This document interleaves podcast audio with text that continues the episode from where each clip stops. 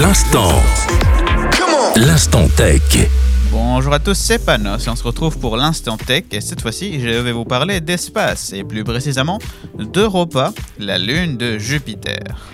Alors d'après certains résultats de James Webb et certaines recherches, les scientifiques pensent qu'un océan d'eau salée se cache sur la surface glacée d'Europa, une lune de Jupiter donc, dans une région de plus ou moins 1600 km de large, qui est une région forte et différente du reste de la Lune, recouverte d'un terrain chaotique pour côté les scientifiques, ont découvert une plus grande quantité de CO2, ce qui fondrait les glaces de la surface et donnerait au terrain une forme assez rugueuse.